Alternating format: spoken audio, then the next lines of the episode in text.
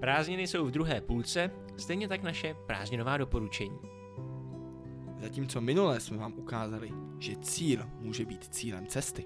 Tak dnes vám ukážeme, že cesta může být cílem cesty. Kromě samotných procházek, kam vás slovem doprovodíme, vám vysvětlíme i proč byste se vůbec v Praze a i jinde měli procházet. Zkrátka to, že jít pěšky neznamená nutně věci do hor a jít na pěší turistiku.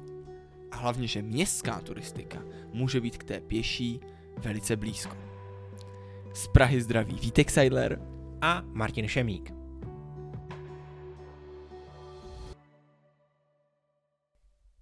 V dílu Městská zeleň jsme sice již rozebírali, kam se schovat před žárem letních rozpálených ulic, ale dnes vám pokusíme se představit i to, že jediná turistika městská nemusí být nutně ta, která vede do parků či z města ven.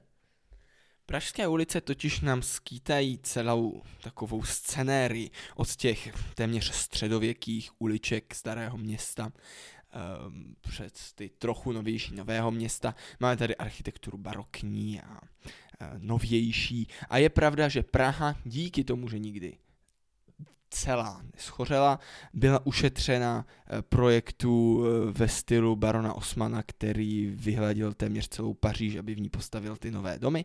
No a ne, taky nebyla vybombardována za druhé světové války, takže v Praze můžeme vidět relativně různé architektonické a stylové vlivy.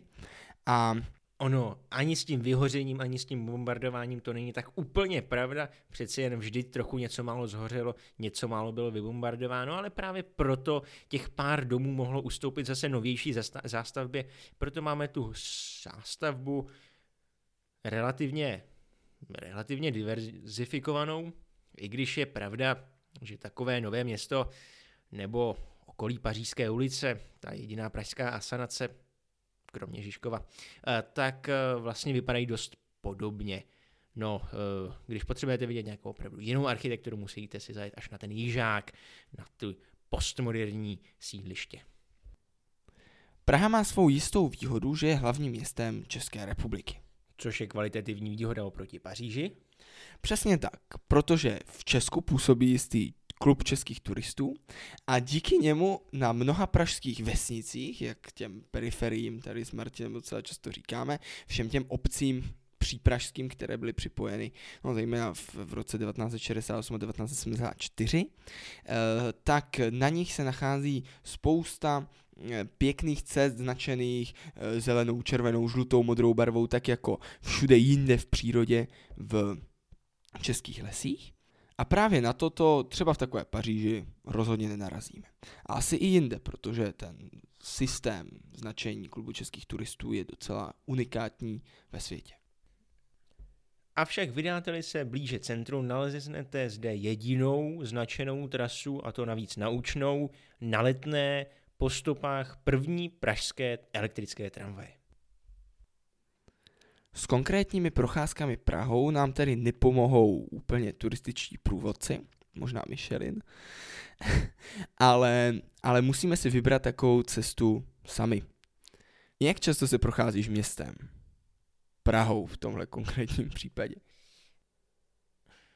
Eh, vlastně každý den a přitom jen tak jednou, dvakrát za měsíc.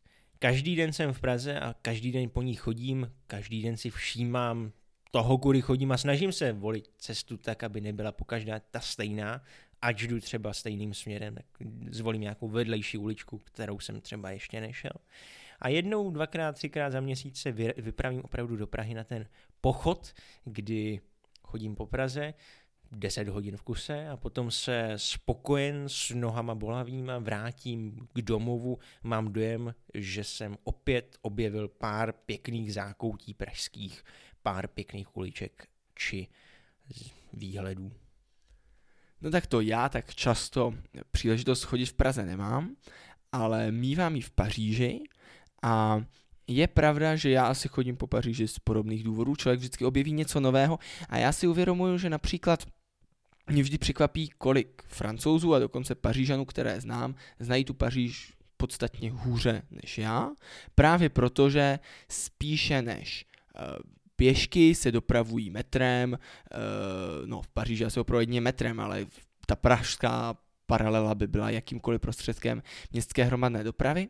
A pokud cílíme přesně pouze do té destinace a nepřemýšlíme o tom, jak se tam dopravíme a máme-li čas, kterého také není vždy spousta, tak je to škoda eh, vlastně mít tedy ten eh, tunelový efekt a neprohlédnout si to město a pohybovat se pouze po těch několika, eh, několika bodech. To je pravda, že zejména u těch tunelů toho metra je to nejmarkantnější, kdy stačí vylézt na nějaké mezilehlé stanici a zjistit, kudy, že to vlastně každý den člověk projíždí do práce. A z takového to jednoduchého spontánního rozhodnutí, většinou teda samozřejmě na cestě z práce, když už je čas, eh, tak eh, může vzniknout docela zajímavá člověk zní to banálně, ale člověk objeví nová místa a třeba i nějaké nové podniky. Však nebavíme se o turistice, kde uh, účelem musí být jenom chození po městě, ale jsou to různá místa, která člověk v průběhu toho dne navštíví. Konec konců asi to tak má každý, protože navštívit nějaké nové místo většinou předpokládá provést předtím ten objevovací proces tou procházkou, protože pokud na něj nenarazíte na nějakém portále Kudy z nudy nebo na TripAdvisoru nebo kdekoliv jinde, tak eh, na ta nejzajímavější místa člověk právě díky těmto procházkám naráží sám. Právě tímto objevováním si hlavně myslím, že zároveň dokáže lépe pochopit celou tu eh, urbání architekturu města v tom smyslu, jak je celé strukturované.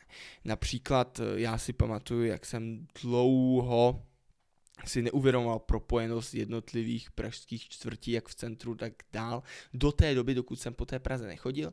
To samé, to samé v Paříži. Je pravda, že občas taková paradoxní situace nastane a zejména asi v té Paříži, kde je přeci jen více linek metra a mají kratší, jsou blíže sobě ty linky, kratší mezi zastávkové úseky. Člověk vyjde na povrch a zjistí, že to, kudy se dopravoval s nějakým přestupem pár, pár minut, desítek minut, tak eh, jde uh, uskutečnit vlastně rychleji pouze pěší zkratkou, která ani nemusí být některak fyzicky náročná. Já zde mám takovou svoji oblíbenou poučku, že v pořadí rychlosti dopravy je na prvním místě v Paříži kolo, na druhém místě metro, na třetím místě pěšky a na čtvrtém místě auto. Protože pokud náhodou zrovna nejedete asi tak jako skrz celé Šamzelize, tak většinou na těch všech jednosměrkách a tak uh, podobně v těch třicítkách, kterých se tu tak v Praze obáváme, tak opravdu než dorazíte do cíle autem nebo autobusem, tak to trvá věčnost. Nicméně lhali bychom, kdybychom tvrdili, že pěšky se ve městě dopravíme rychleji než eh, hromadnou dopravou. Jde spíš o to, že mně osobně připadá, že tu rychlost přeceňujeme let kdy, protože uh, jednak v ní nemusí být takový rozdíl. Schválně, pokud bydlíte někde dál od centra, a pracujete třeba v centru nebo kdekoliv jinde, tak si můžete najít, jak dlouho vlastně ta cesta pěšky trvá.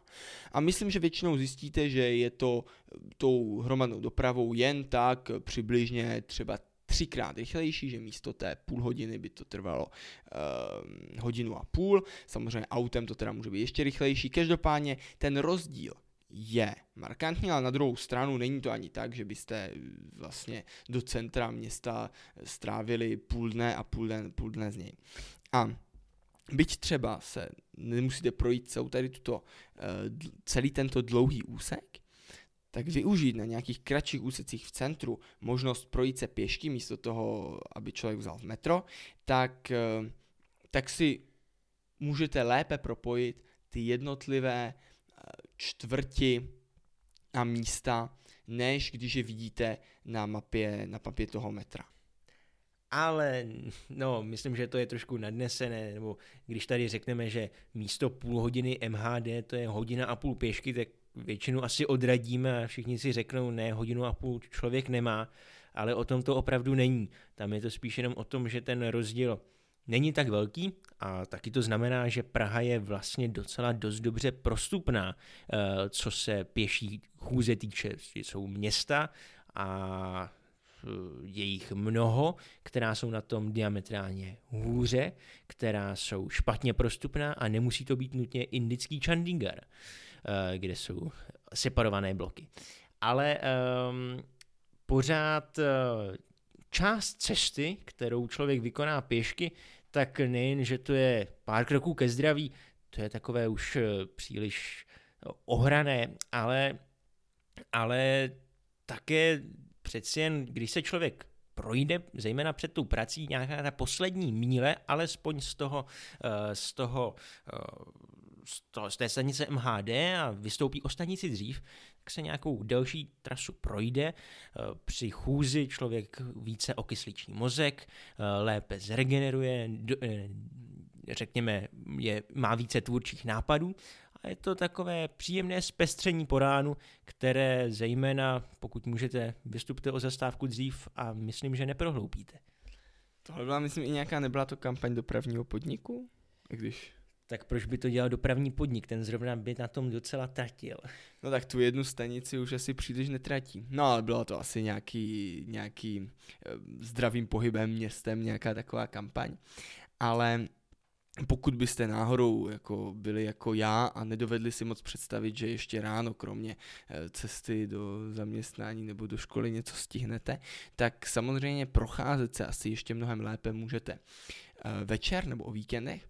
Konec konců, v návaznosti na náš minulý díl bych tady připomněl, že tohle je jedna z těch eh, hlavních věcí, co mě chybí v Praze, to jsou ti korzující Pražané a ti, co prostě například po návštěvě kina, divadla, no muzeum se zavírá přece většinou v 6 večer, ale některé kulturní akce mohou být prostě do té 9. 10. večer, tak se vracejí uh, třeba na ty vinohrady pěšky.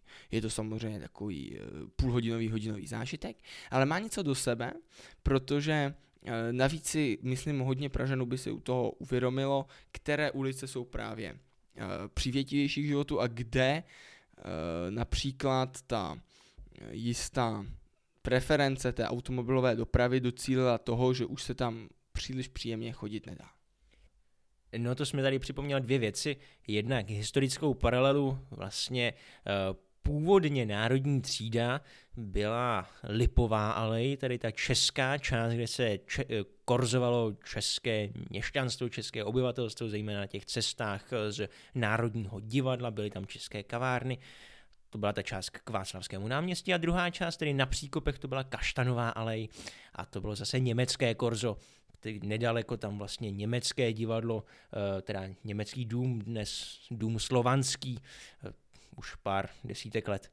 A um, také korzovalo se tam, ale pravda dneska už uh, vlastně jediné, kde slyšíte, že se někde korzuje, tak bývá nějaká... Uh, Korzo národní.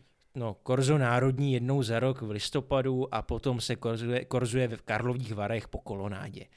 A druhá věc, když už si mluvil o těch muzeích a o těch večerních cestách z těchto kulturních uh, z těchto kulturních zážitků, tak eh, třeba takova, při takové cestě z pražské státní opery, to by si hned nejeden člověk uvědomil, jak, eh, kde vlastně opera leží. Protože přeci jen být sevřen dvěma proudy pražské magistrály není žádná zrovna krásná a k návštěvě lákající adresa.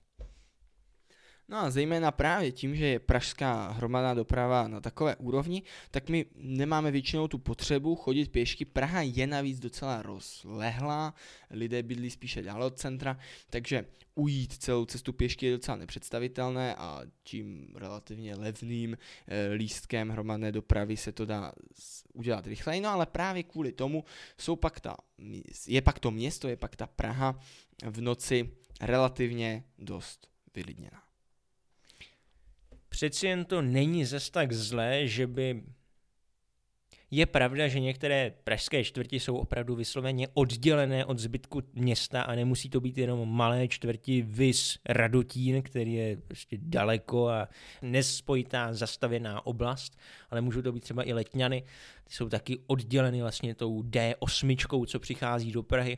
A vlastně, když se na to tak podívá, když se podíváte na mapu, eh, tak zjistíte, že ta Praha jako spojitý celek, nějaká jednolitá plocha zastavěná průchozí, tak to je zejména ten levý břeh, na tom pravém břehu je to taky část, ale potom je tam velká, velké množství samostatných, relativně izolovaných vesnic, mezi kterými jsou ty pražské okresky, na kterých kterými tak rádi argumentují odpůrci hnutí 30 pro Prahu. Protože pravda na těchto mezivesnických okreskách pražských dodržovat 30 km v hodině a vymáhat to navíc je v celku nepředstavitelné.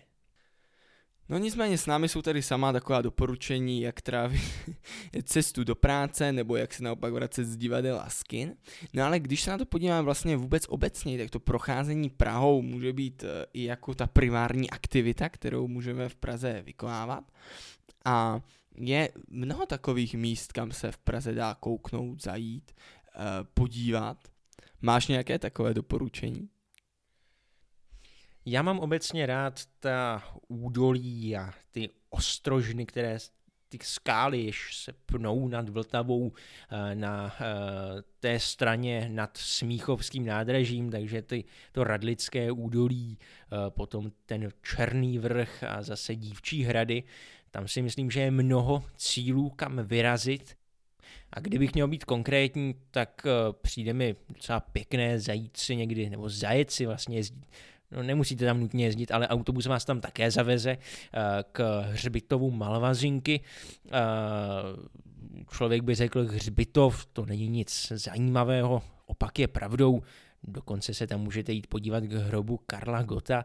Já musím dokonce teda tady říct, že jeden hřbitov v Paříži navštěvuje hodně lidí a je tam teda ne Karel Gott, ale Edith Piaf například, takže eh, já bych neřekl, že je na tak výjimečné se kouknout na, ehm, na městské hřbitovy při návštěvě města nebo při životě v něm.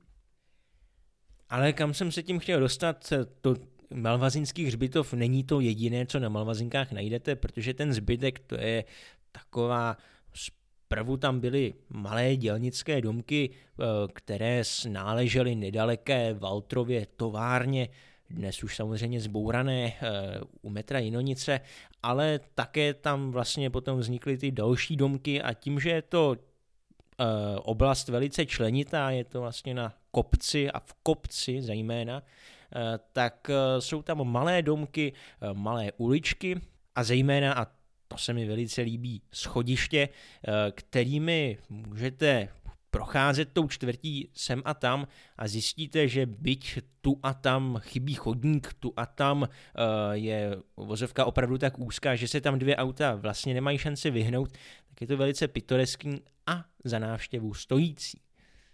A půjdete-li z Malvazinek směrem k Vltavě, eh, tak dojdete až na kopec zvaný Paví vrch. Eh, pod tímto názvem ho málo kdo zná, ale třeba budete vědět, když řeknu, že spod tohoto kopce jsou výjezdy z tunelu Mrázovka městského okruhu do ulice Radlická, takže to jsou ty tunely, které výjíždějí naproti eh, Smíchovskému nádraží, nebo za Smíchovským nádražím, to záleží, z jaké strany se díváte. A z Pavího vrchu jsou pěkné vyhlídky na obě strany, tedy jak směrem k Vltavě a k centru Prahy, tak směrem zpět na ty Malvazinky do toho Radlického údolí a zásadní výhodou je, Paví vrch je jednak zalesněný, takže v létě se tam příjemně schladíte a také nebývá, není žádným turistickým hitem, turistickým tahákem. Sam, většinou se tam ocitáte pouze sami.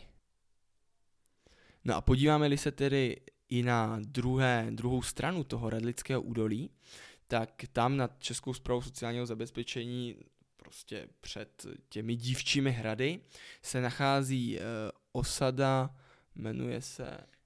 No, osada. Čtvrť, které se říká Konvářka, respektive vede tam ještě schodiště, které se jmenuje Koulka. Schodiště je to opravdu dlouhé, vede vlastně přes půl té čtvrti, čtvrti zahradního města, opět nízké domy, i když tam už je pár vyšších, i, i pár vyšších bytovek.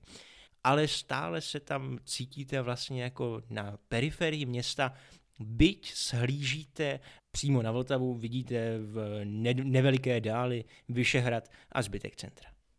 No a chcete-li mít z toho zážitek takový v pravdě pražský a, a užít si veškeré pražské kopce, které vůbec můžete, tak po té, co sejdete, to koulské e, schodiště a dorazíte až k Lihovaru, tak můžete přejet přívozem a dostat se na druhou stranu k Branickým skalám a e, tam jsou vlastně dvě taková Uh, výrazná skaliska koukající se na ten západní břeh. Jedno jsou Branické skály, u ulice příznačně zvané Zelený pruh.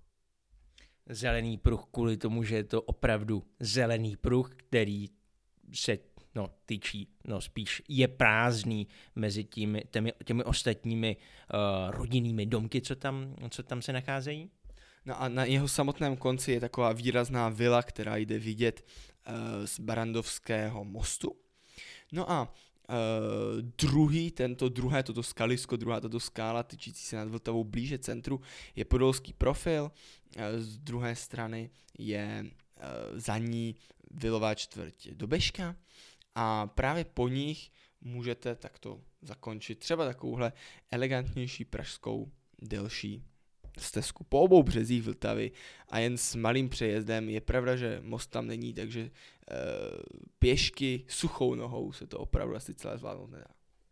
Samozřejmě zatím a velice doporučuji využít služeb přívozu P3, dokud ještě funguje, protože zdá se mi, že je to opravdu ten na pohled, z hladiny na pohled nejhezčí v Praze.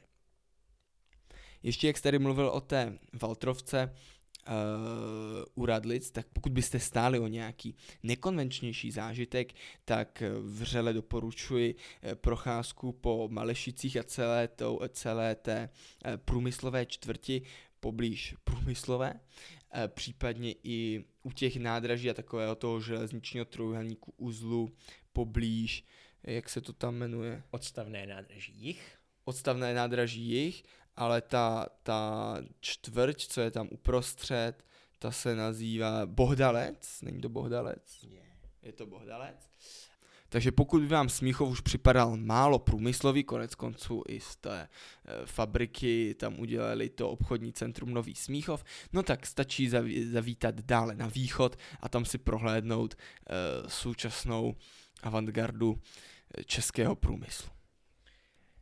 Pokud se ovšem chcete podívat na avantgardu 19. století la anglický manchesteriánský kapitalismus, můžete eh, vyrazit nedaleko náměstí IP Pavlova eh, na Karlov, tedy na předmostí Nuselského mostu, eh, kde naleznete po pár krocích vedle Muzea policie České republiky dětskou nemocnici Karlov, tedy zvanou často u Apolináře.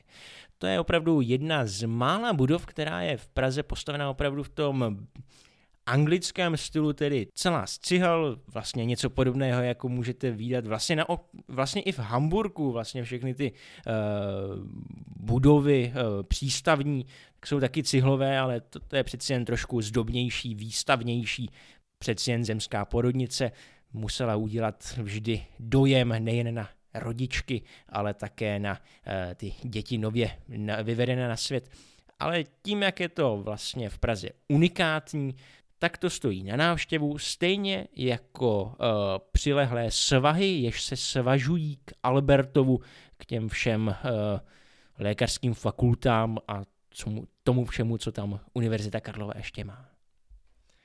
Karlov je vůbec ideální destinace tohoto dílu, protože jak jste si, pokud v Praze žijete dostatečně dlouho, mohli všimnout, jedná se o pozoruhodný kout Prahy, kam nezavítá metro a naopak je to jeden z mála, jedno z mála míst, kam zavítá autobus, což takhle v centru vůbec není obvyklé.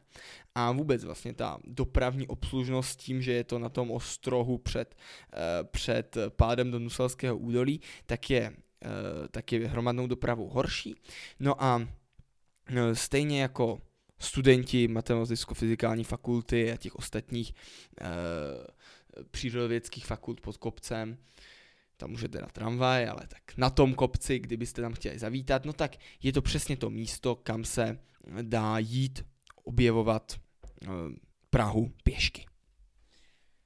Když už tam budete pěšky, tak eh, nasajete i nějaký ten doušek toho čerstvého pražského smogu z, z, z těch dvou ulic severojižní magistrály, tedy ulic Sokolská a Legerova.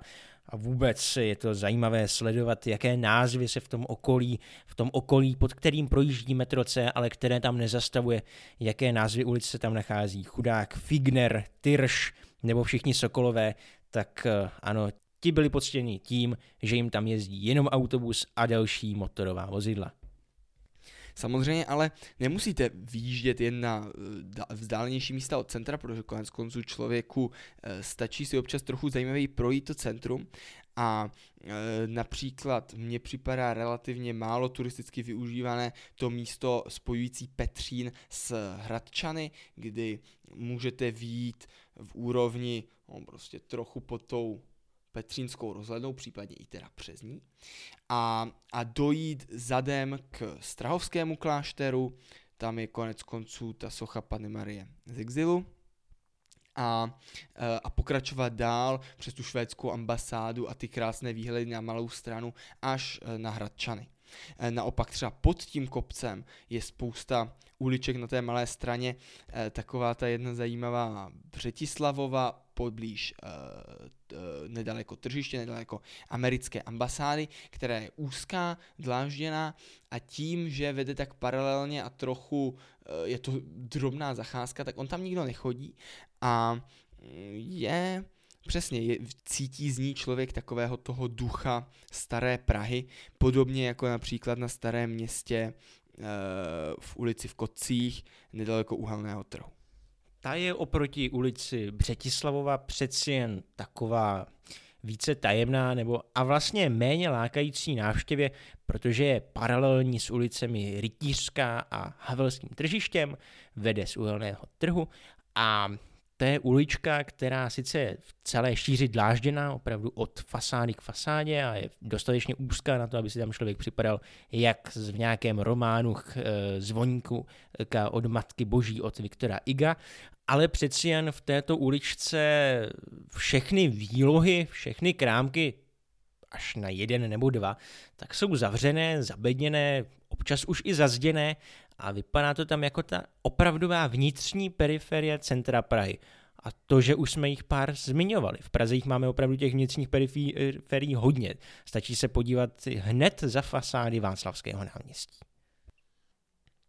Zajímavé uličky ještě na, nabízí skýtá okraj starého města směrem k řece, kde už, no to už vlastně nebude Josefov, na východ od těch e, synagog, kde je ulička Řásnovka, která vede od ministerstva průmyslu a obchodu od Štefánikova mostu právě k svatému Haštalu na Haštalské náměstí. Je takový úzký průchod, kterým se spojí zase několik míst, které obvykle Pražan zná tak trochu samostatně v tom centru a dá se tam zajít do zahrad Anežského kláštera, které jsou také překvapivě velké a dostupné veřejnosti, vidíte z nich na ty balkony těch obyvatel. To je zase takové originální zajímavé místo.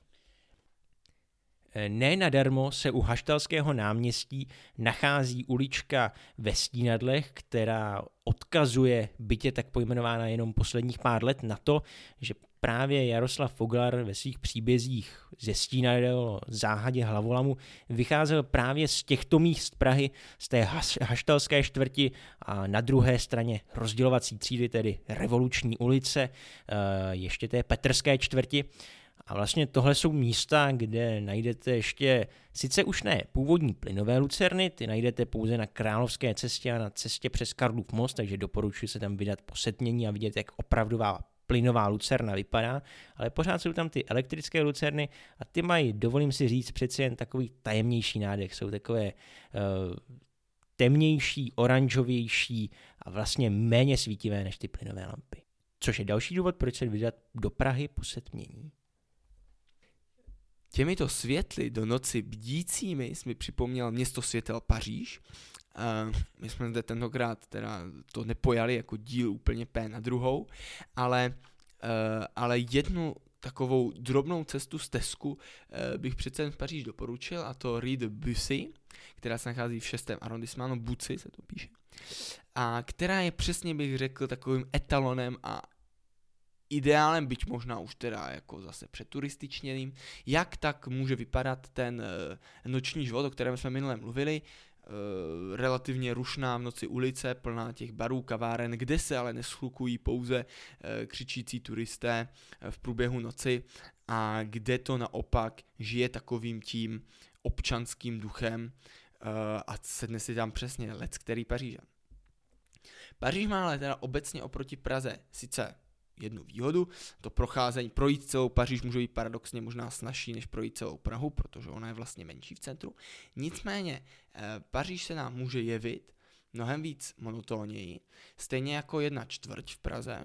A to jsou Vinohrady, kde máme na Prahu relativně výjimečně ten mřížkový systém, je ta zástavba velice hustá, domy vysoké, eh, pro bydlení a pro služby je to ideální prostor, protože eh, se nemusí nikdy nikam extra daleko, jsme navíc nedaleko centra, tam se dá na Vinohrady určitě v klidu dojít.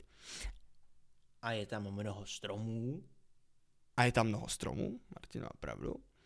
Ale, eh, ale právě ty Vinohrady, stejně jako některé části Paříže, mohou působit právě takovým dojmem, kde neobjevíme úplně nový zázrak uh, v nějaké boční uličce, protože právě na ty boční uličky tam může být náročnější narazit. Byť procházet se po Vinohradech má vlastně taky něco do sebe, zejména pokud tam třeba bydlíte, tak si myslím, že uh, ta možnost spojit to s tou návštěvou centra pěšky by byla určitě uh, příjemná. A konec konců jsou tam Brigrovy sady a mnoho zeleně, a možná až příliš mnoho zeleně, protože přeci jen občas, když jsem tak koukám nejen na tu mapu Prahy, ale když ní tak procházím, připadám si, že Praha nemá mnoho parků, ale že Praha je jeden velký park. A je to vlastně pro někoho potěšitelné, ale pro někoho jiného začne to působit monotónním dojmem a právě tím, že máme v Praze toliko parků, tak to je možná i ten důvod, proč se toliko neprocházíme po městě. Protože když máme park, tak si zajdeme do parku a máme to tu oddělenou infrastrukturu, nemusíme tady s nikým interagovat na ulici a připadáme si spokojeni, přitom mnohem zajímavější a více obohacující může být právě ta procházka městem, ulicemi, zákoutími, na která bychom běžně nenarazili a přesto nám leží tak blízko pod nosem. Já jsem tady od Martina hlavně stále neslyšel jednu větu, kterou má tady ve scénáři, já se těším, jaký pronese. Praha má více zeleně a méně továren. Ne! Já myslel tu pod tím. Levý břeh je zajímavější. Přesně tak. Já jsem rád, že jsem to nemusel říkat já, že je Anděl zase v něčem lepší než Palmovka. Ale nicméně je pravda, že Praha, ta západní od, od Vltavy na, no, na západ, je mnohem víc uh, členitá, hrbolatá. No a od té doby co už navíc ta východní Praha z daní zaplatila ty tunely na západní Praze, tak se tam dá už i relativně žít, protože se tam dá projíždět e, autem a no hromadná doprava tam moc nejezdí, ale Máme tam nějaké metro? No, metro bylo zejména stavěno v těch dobách dřevních, no metro, tehdy tramvaje, ale potom i ta pražská linka metra B, to bylo všechny, to je ta trasa z Karlína, toho průmyslového východu, vždycky se továrny historicky stavily na východě e, měst, teda v Evropě, protože ten vítr vždycky vanul směrem od západu na východ, takže ten no, smog, to, ty saze neletěly na zbytek města a naopak ty bohaté čtvrti byly na západě, tak to bylo to, co bylo první napojeno na městskou dopravu. A ten západ ten dopravu nepotřeboval, ten si totiž všude dojel pěšky, kočárem nebo později automobilem. No právě protože ty západní čtvrti to byla ta, uh, ta, ta, to bohaté měšťanstvo, ta opravivá buržoazie.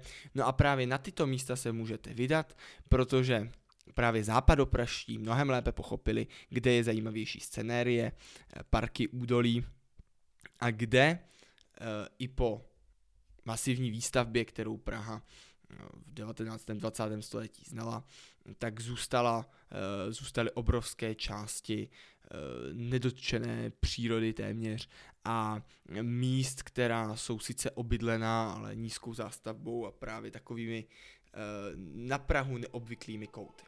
Je pravda, že západopražané si uměli vybrat ten správný investiční pozemek a vybrat si tu část města, která nikdy nebyla pořádně zastavěna, až později snad to jihozápadní město sídliště okolo trasy metra B směr Zličín. To je to první dobře, ještě sídliště řepy. Je to první, co se tam postavilo eh, jako to masové bydlení, jinak zbytek to jsou vlastně ty zahradní vilové čtvrti, kterými se tak krásně prochází. Vzhledem k tomu, že jste již asi propásli aktuálnost našeho investičního e, doporučení pro 19. a 20. století, tak alespoň doufáme, že nepropásnete ještě měsíční příležitost užívat si letních měsíců a zavítat do odlehlých částí Prahy ne autem, ne na kole, ne metrem, ne tramvají, ne lanovou dráhou, případně přívozem a objevit, co se v Praze dá objevit jen pěšky. Z Prahy se loučí Vítek Seidler a Martin Šemík.